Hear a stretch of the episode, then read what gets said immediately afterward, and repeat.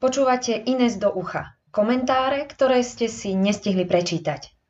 8 slabín Matovičovho balíka. Vypočujte si stanovisko Inesu k čerstvo vládou schválenému prorodinnému balíku opatrení. Od mikrofónu vás pozdravuje Ina Sečíková.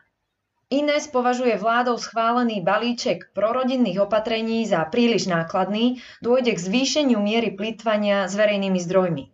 Balíček je v rozpore s predpokladmi hľadania hodnoty za peniaze vo verejných výdavkoch, zhoršuje dlhodobú udržateľnosť verejných financií. Jeho proces predstavenia, úprav a schvaľovania je učebnicovým príkladom, ako sa nemajú robiť zásadné zmeny vo výdavkových politikách. Číslo 1. Predstavený balík opatrení nie je reakciou na aktuálnu hospodárskú situáciu. Bol predstavený pred šiestimi mesiacmi ministrom financií.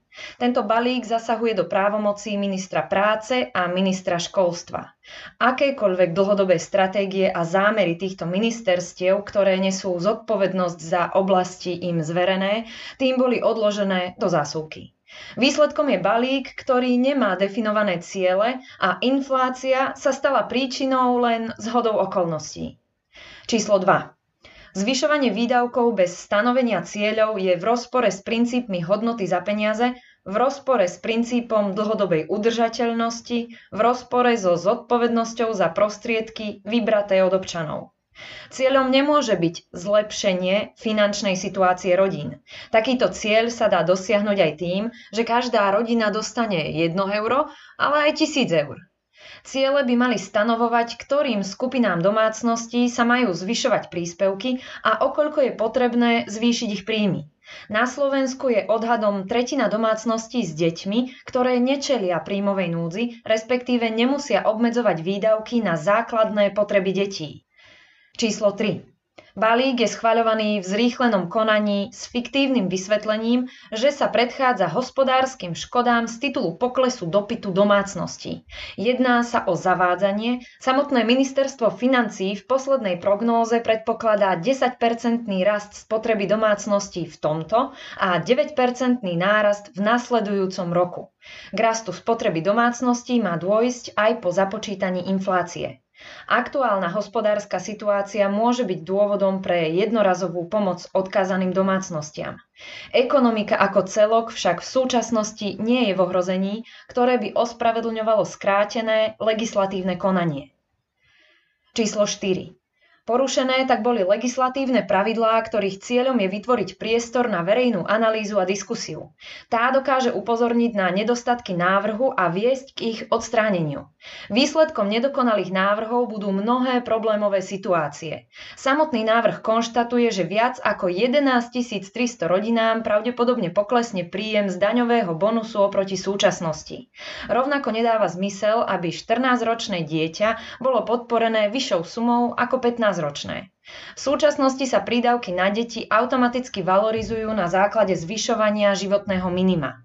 Takéto pravidlo limituje zneužívanie sociálneho systému na politický, osobitne predvolebný boj.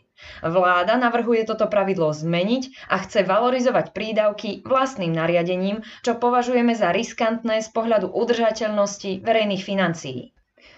Číslo 5. Nie je dôležité len to, aký balík vláda pripravila, ale aj to, aký balík nepripravila. Na Slovensku potrebujeme diskusiu o životnom minime, hranici chudoby, výške dávok v hmotnej núdzi. Sociálny systém nie je schopný adresne podporovať domácnosti, ktoré sa ešte neocitli v hmotnej núdzi, ľahko do nej však môžu spadnúť, ale nepatria do kategórie rodiny s deťmi. Tieto domácnosti balík za 1,2 miliardy eur obišiel. Potrebujeme reformu rodinnej politiky, ktorá je dnes neadresná a končí aj v domácnostiach, ktoré nie sú na túto potrebu odkázané.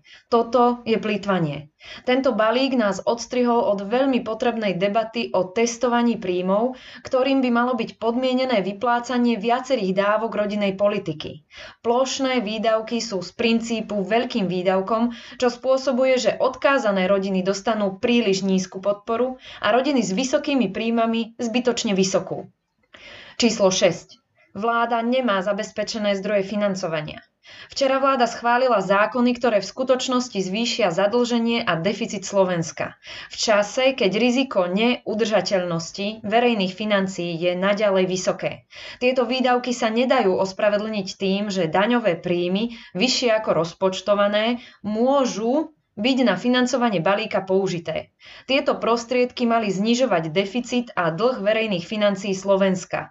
Presne toto bola myšlienka výdavkových limitov a presne týmto postupom ich vláda v priamom prenose odignorovala. Číslo 7.